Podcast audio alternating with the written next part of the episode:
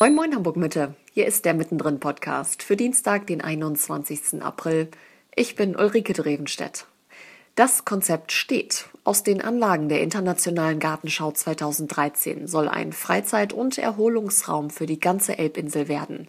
Die Pläne für den Wilhelmsburger Inselpark hatte der Bezirk vergangene Woche vorgestellt. Dort sei nach der Internationalen Gartenschau eine der attraktivsten und vielseitigsten Parkanlagen entstanden, die Hamburg zu bieten habe, sagt SPD-Bezirksamtsleiter Andi Grote über die Weiterentwicklung des Gartenschaugeländes. Grote hebt besonders das vielfältige Sport- und Bewegungsangebot hervor, das die Besucher des Parks mit der Saisonöffnung 2015 erwartet. Der Kanu-Rundkurs durch den Inselpark wird am kommenden Donnerstag geöffnet. Das Sportkonzept soll jedoch noch erweitert werden.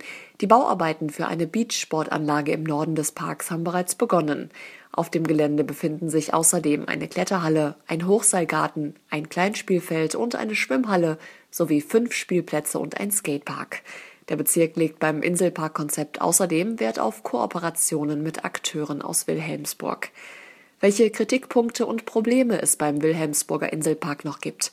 Lest ihr ausführlich auf hh-mittendrin.de. Fahrradleichen geht es an die Speichen. Die Stadtreinigung entsorgt Schrotträder, die offensichtlich herrenlos herumstehen. Am Nachmittag startete die jährliche Aktion im Heusweg in Eimsbüttel und Umgebung. Allein dort nahm die Stadtreinigung mehr als 200 Fahrräder mit. Auch in Altona, Mitte, Nord und Harburg werden die Altfahrräder entfernt und anschließend verschrottet. Bezirksamtsmitarbeiter hatten alle Fahrräder, die offensichtlich schon lange an derselben Stelle standen oder verkehrsuntauglich sind, zunächst mit einem roten Aufkleber markiert. Eigentümer hätten dann noch zwei Wochen lang die Möglichkeit gehabt, ihre Räder zu entfernen. Das war der Mittendrin Podcast für heute. Einen neuen gibt's morgen genau hier.